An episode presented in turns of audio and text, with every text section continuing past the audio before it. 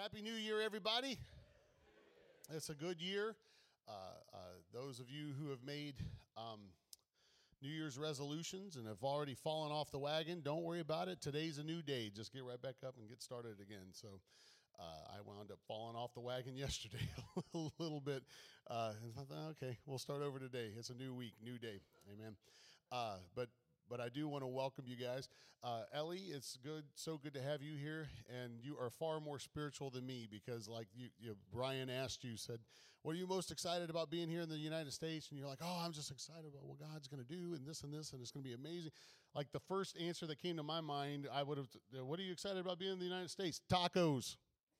That, that's, that's like the first thing that came to my mind. Man, I'm just get some real tacos, man. Uh, you will understand the day will come you'll be most excited. So, Lena, what is the most awesome thing you've encountered so far in the United States? You eat it every morning. Breakfast tacos. Breakfast tacos. See what I mean? And that's okay because that's still giving God glory because He gave us all the wonderful things to put into breakfast tacos. He said, Take these eggs and these tortillas and veggies and cheese. Go forth and eat breakfast tacos. That's good stuff. Good, good stuff.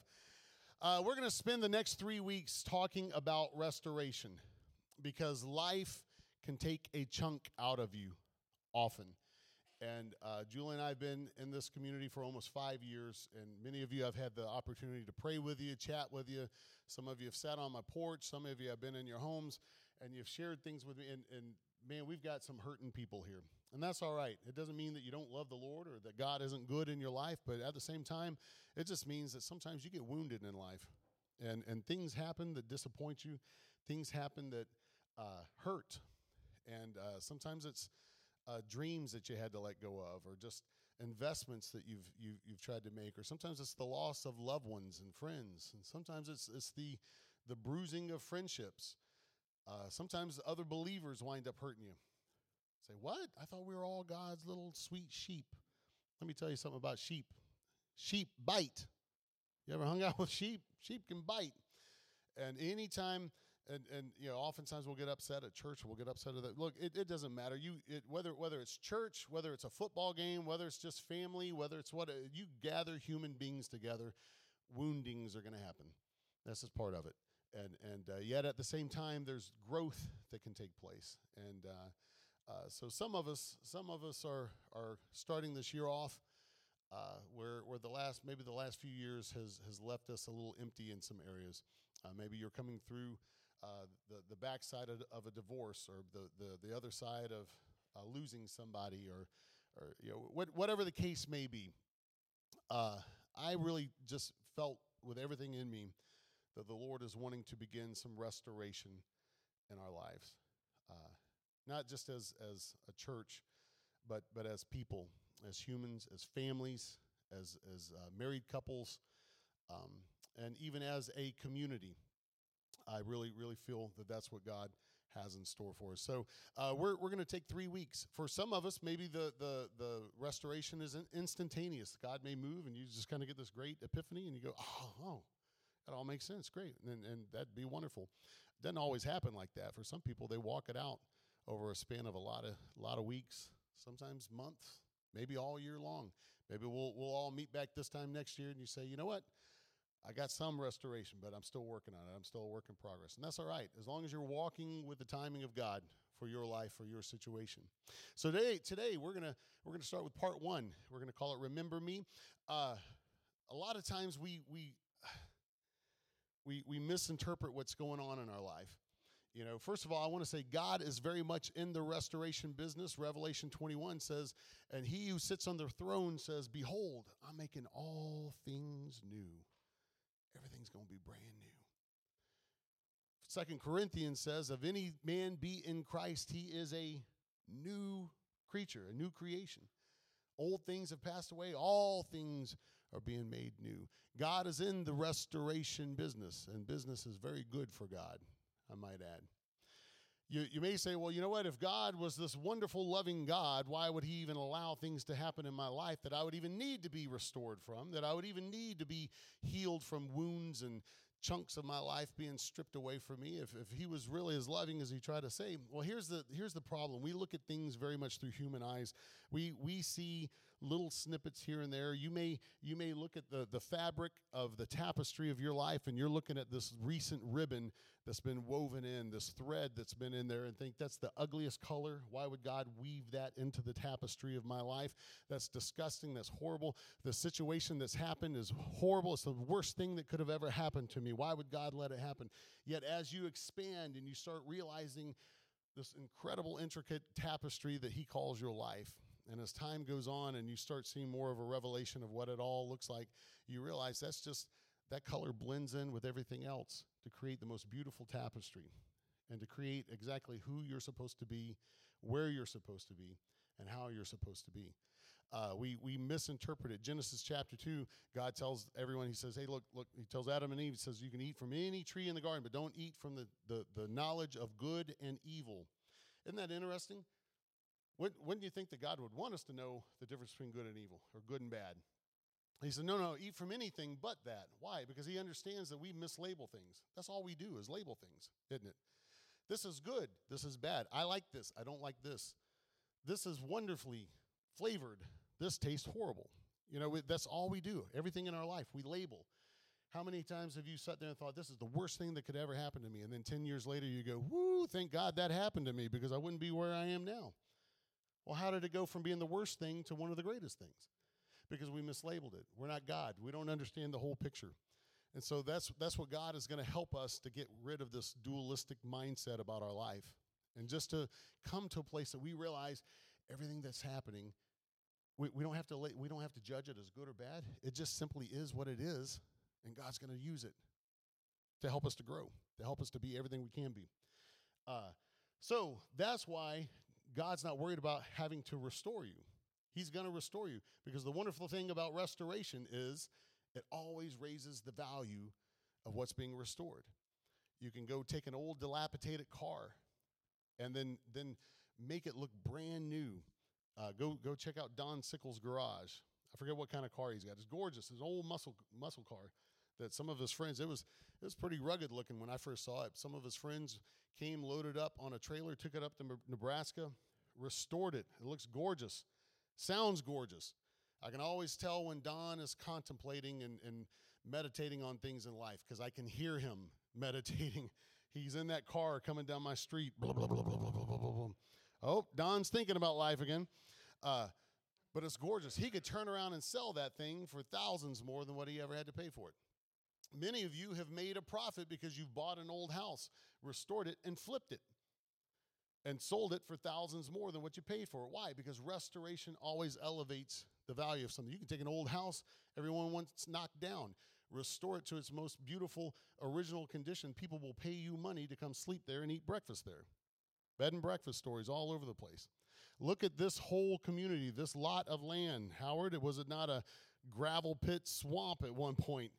And now think of think of what the, the value on this chunk of real estate here at Veridian is. Why? Because it was a restoration process. So when God decides to restore something, if he's going to restore your life, that means your life is about to become far more valuable than what it ever was. So don't don't be upset that God needs to restore you.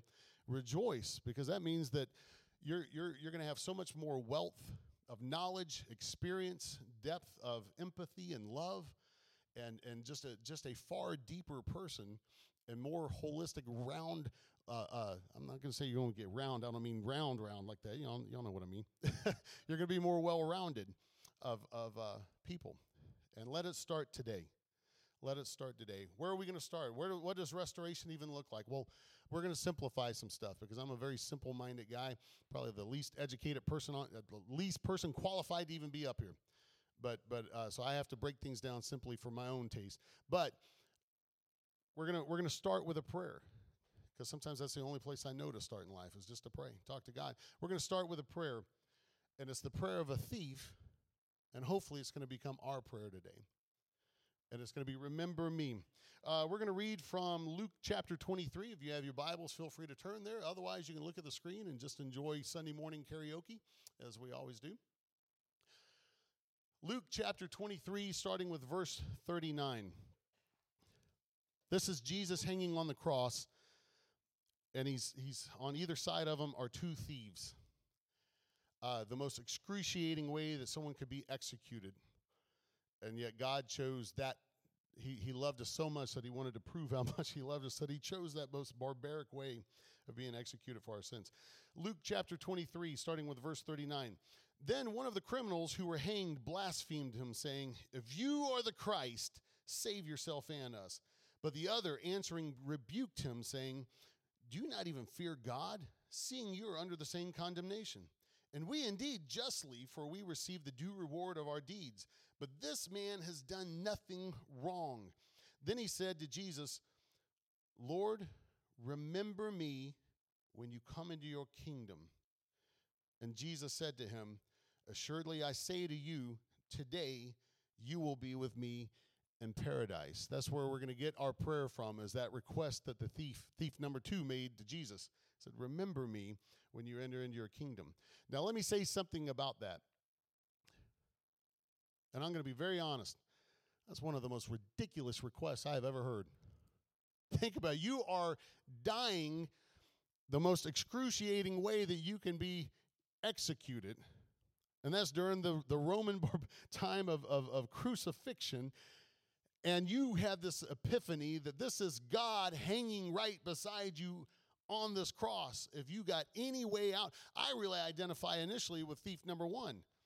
Look, if you are who you say you are, what you going to do to get us out of here? Come on, man. I'll be your personal caddy for the rest of you know time if need be. But let's get come on. If you're really God, let's make this thing work. Let's let's let's hightail it out of here. Then you got this other thief rebuking him. You know, are you crazy? He's done nothing wrong. We're we're actually getting what we deserve, but this man has done nothing wrong, and you're going to mouth off at him. And you know, it's as if to say, well, okay, then what do you have? What you got? What are you going to ask him? He says, all right, fine. I'll ask him something. When you enter into your kingdom, can you remember me? What? That's all you got? You're dying. Don't don't forget about me. Think about me. Bring me to mind at times. It's crazy if you think about it. That's all you got. You just you just want them to think about you from time to time. No, no, no. You, let's dive a little deeper into it. It bugged me so bad many years ago. I started diving into that word. What in the world is he talking about? Remember me. Remember me. Look, there. I want you to know there there are words evolve.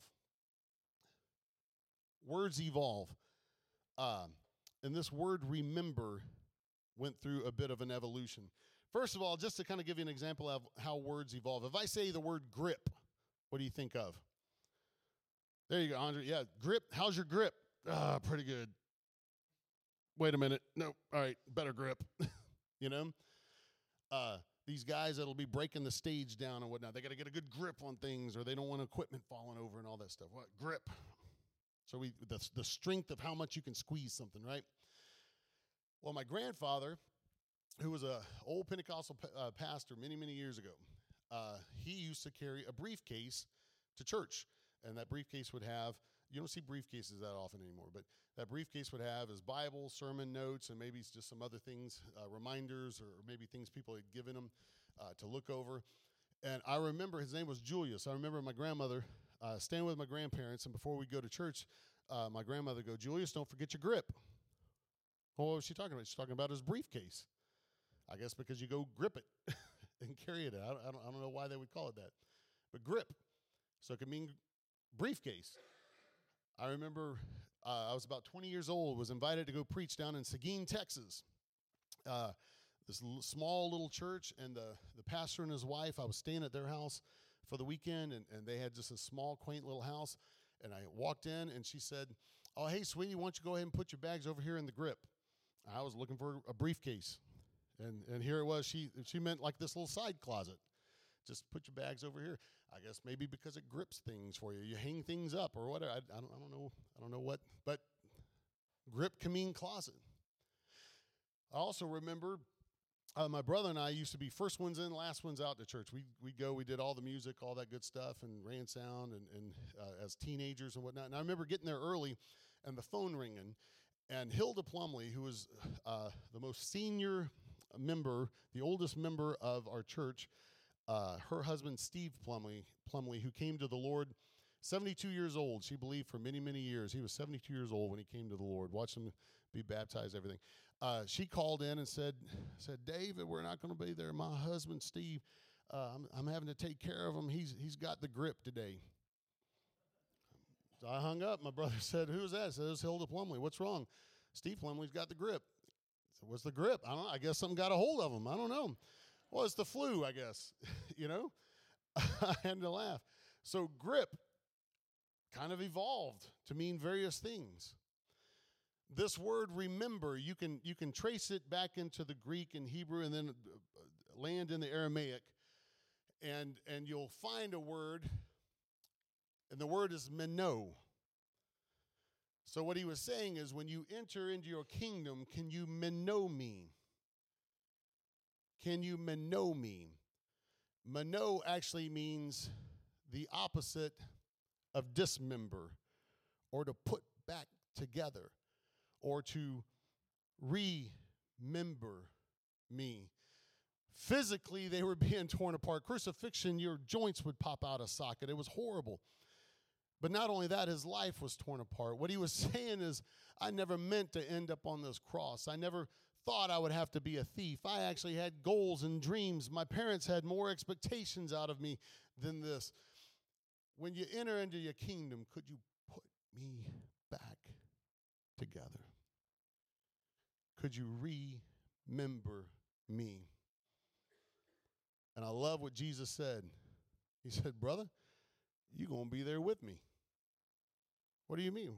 He said, You're going to be there in paradise with me. Where's he going to be? Paradise, in the kingdom. He said, When you enter into your kingdom, when you enter into your kingdom, could you put me back together? And he said, Oh, no, no, no. You're going to be there with me. It's not just a matter of me being there. You're going to join me there. Join him where? The kingdom. Oh, well, he's going to be out in the great, sweet cosmic city out on the edge of the universe where all the angels and harps and clouds and the, the, the angel choir, all that. No, no, no, no, no, no. The kingdom of heaven is much more deeper than that. I do believe we have an eternal abode, if you want to call it heaven, or whatever you want to call it. I do believe I've got loved ones, they're waiting on me when the time comes. But the kingdom of heaven is much closer than that. John the Baptist and Jesus, one of their both of their first sermons were repent because the kingdom of heaven is near. Matter of fact, Paul in Romans, Romans 14 says this For the kingdom of God is not eating and drinking. He just spent a whole chapter talking about all these religious rules about eating and drinking. So, so to kind of apply it to us today, for the kingdom of God is not about religious rules, religious practices, but it's righteousness, peace, and joy in the Holy Spirit. Think about it. What is the kingdom of God? He simplified it for us. Paul said, the kingdom of God is rightedness. The word righteousness, that's what it means right doings or rightedness. I was bent, now I'm straight. I was thinking wrong, now I'm thinking right. I was doing wrong, now I'm doing right. I was seeing wrong, now I'm seeing things clearly, right. Ooh, how many wants that? Man, I need some of his righteousness in my life. I, I need to see things and do things and hear things and perceive things straight and clearly. I need to do it right. So, so the kingdom of heaven is about being righted, straightened up, proper. finally proper. Whew. I, you know, no one wants to walk around crooked. Man, God's got us walking around clearly. Don't worry, this stage is not going to collapse on me, I promise. I think I got it finally. I've been working on it. I think I got it finally shifted in place. Uh, righteousness, peace. How many want peace? Man, just peace of mind, peace in your house, peace. Of, the whole world could be falling around around you, yet you still have peace. Why? Because you're in the kingdom. You're in the kingdom. Joy. How many wants joy? We used to sing joy unspeakable and full of glory. Anyone remember that old song? It is joy unspeakable and full of glory. Joy. Joy that, that surpasses anything in the world. Nothing in the world could give you joy like you can find in the kingdom of God. So it says righteousness. What, what's the kingdom of God? So righteousness, peace, and joy. Hey, Lord, when you enter into your kingdom, can you put me back together? When you enter into your place of righteousness, peace, and joy, can you put me back together? He said, No, you're going to be there with me. Okay, well, where's this kingdom of righteousness, peace, and joy? Where's what, where did Paul say it was? It was in the Oh, there you go. Someone help me. Holy Spirit. It's in the Holy Spirit. Man, well, if I can connect with, where's the Holy Spirit? Holy Spirit. Uh, uh, if I can get into the Holy Spirit, because if the kingdom of God is in the Holy Spirit, well, where, where did Jesus, if, if you are a believer in Christ, Jesus has baptized you. He has placed the Holy Spirit where? Someone said it, in you. So the Holy Spirit is in you. That means the kingdom of God is where? In you. Whoa, I thought it was a big city floating out on the edge of the universe somewhere with harps and cherubs and clouds and robes and choirs. And no, the kingdom of heaven is near. It's so near, it's in you. So when you enter into your kingdom, if I want to enter into my kingdom, I'm not going to find it in a church house. I'm not going to find it in the midst of fellowship. I'm not going to find it in, I'm going to if I'm going to enter into the kingdom, I'm going to find it right here inside of me. Righteousness, peace, joy. That's why David in the book of Psalms said, "Be still and know that I'm God." Sometimes you got to close everything out. And when I enter into that kingdom, the Japanese have a have a term for thought, and it's uh, kumkuru and it means to return to the realm of God. I actually like that. So when I can shut everything out, enter into my prayer closet, as the Bible talks about, what is that? That's a hidden place. That's a hidden place. It's a inward place. And I can start connecting my day with the kingdom of God. I'm going to shut everything out for a moment. Think about his righteousness. Think about his peace. Think about his joy. Stuff that the world can't touch. Everything could be like just falling falling apart all around me, and here I am in the kingdom. Now I can start being put back together. My thoughts can start finally lining up. My spirit can start breathing again. My my my blood pressure can finally start going down. I can start realizing everything. Why? Why is it that way? Because that's where he is connecting with you. He said, "Hey, you're going to be with me in the kingdom." So you're not entering into the kingdom by yourself. You want to connect with Christ. Where are you going to go? Into the kingdom, into the Holy Spirit. You're just going to take your time this week. I just want to, and I, I want to encourage everyone this week take some time, whether it's five minutes, two minutes, 20 minutes, 30 minutes. I, I'm not worried about the, the physical time, but take some time to meet Him in the kingdom, in that quiet place, and pray that prayer. Put me back. Remember me, Lord. Put me back together. So is that gonna is that gonna solve all my restoration needs? It's gonna start the process. I'm telling you, and I'm telling you, in that quiet place, when you can be still and know that He is God, not believe that He is God, because belief can be you know tossed to and fro. Your beliefs today may be different come this time next year. You know, when you simply believe in something, you got to debate about it. That's why everybody debates about politics nonstop because they merely believe in a candidate or believe in a political philosophy. They don't necessarily know it because if you know it, you don't have to believe you, you don't have to debate it. Nobody debates whether or not the sun's going to come up tomorrow. We just know it's going to happen. So, yet we all debate politics, we all debate sports, we all debate food because that's our belief. And we don't want doubt. Doubt can strip away our belief. But doubt can't touch knowing. That's why God said, Be still. Enter into your closet, enter into your kingdom, and know that I am God. Know that you know that you know. And let restoration begin. Remember me. Put me back together. I'm torn apart. My brain is scattered. My life is thrown to and fro. Could you put me back together?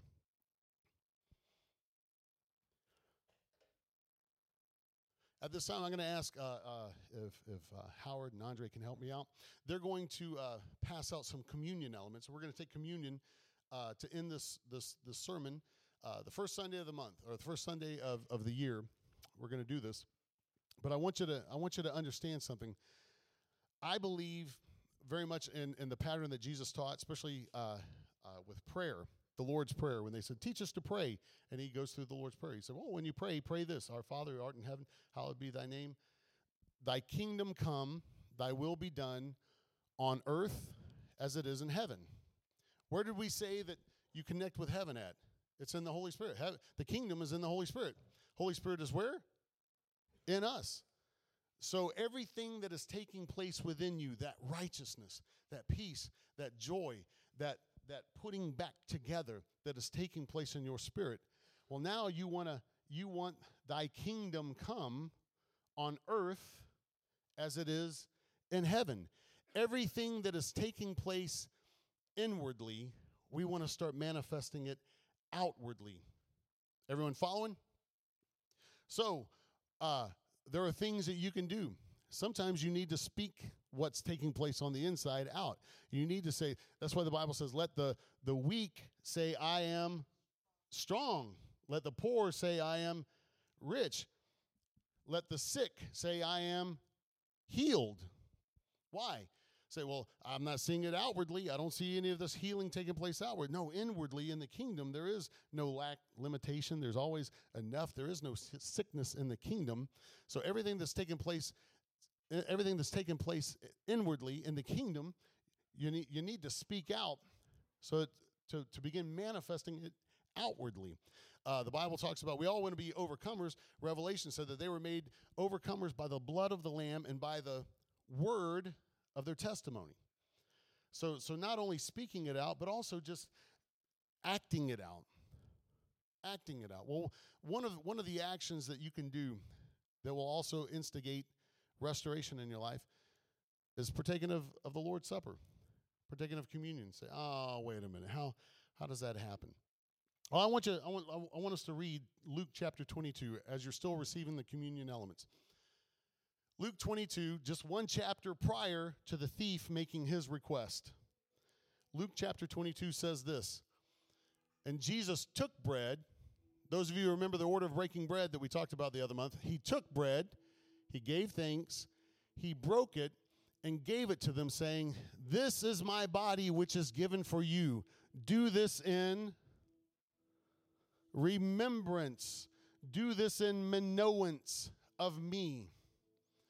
When you partake of this, you are putting me back together. What is he talking about? We are the body of Christ. The only Jesus people will encounter is you initially. That's why you're the ambassador of Christ. You you take Jesus to people. That's why we can't just come and meet and bottle it up here and say, "Woo, we had a good time." This is just the pep rally. We got to go out the rest of the week and share him all over the place. That's why we're dropping cookies off with new folk come tomorrow. We just want to share some Jesus with them. But sometimes we can be scattered. Sometimes we can be all over the place. Sometimes our, our, our hearts and our minds are, and, and our wounds keep us from coming together. And he said, No, when you do this, when you partake of this meal, do this in remembrance of me. Put me back together. How is it that it can put him back together? Paul said it like this in 1 Corinthians when he's talking about taking the Lord's Supper. He said, So let each individual first evaluate his own attitude and only then eat the bread and drink the cup. To evaluate your own attitude, you got to do what? You've got to look inward. You got to go into the kingdom where the kingdom exists and start evaluating your own attitude. Oh, thank you so much, Lena. Look at that. My bomb's about to go off. Oh, I did good. I stayed to time today. But in order to take this properly, before before you take the bread, before you take of the cup, you got to go inward. You got to check your own attitude. Maybe there's someone that you need to forgive today. Maybe there's something you need to release today. Maybe there's something you just need to forget about and accept and say, that's the way it is right now. Can't do anything about it, but God, you're still good. I don't necessarily like it, but it ain't going to ruin my life. Whatever it is, maybe you just need to shift your perspective. Just allow Him to put you back together before you even take this. And now you are doing this in manoance of Him. You're putting them back together. You are remembering Him by remembering you. I want you to take just a few moments and begin to ask, ask the Lord what it is that you may need to shift in your life.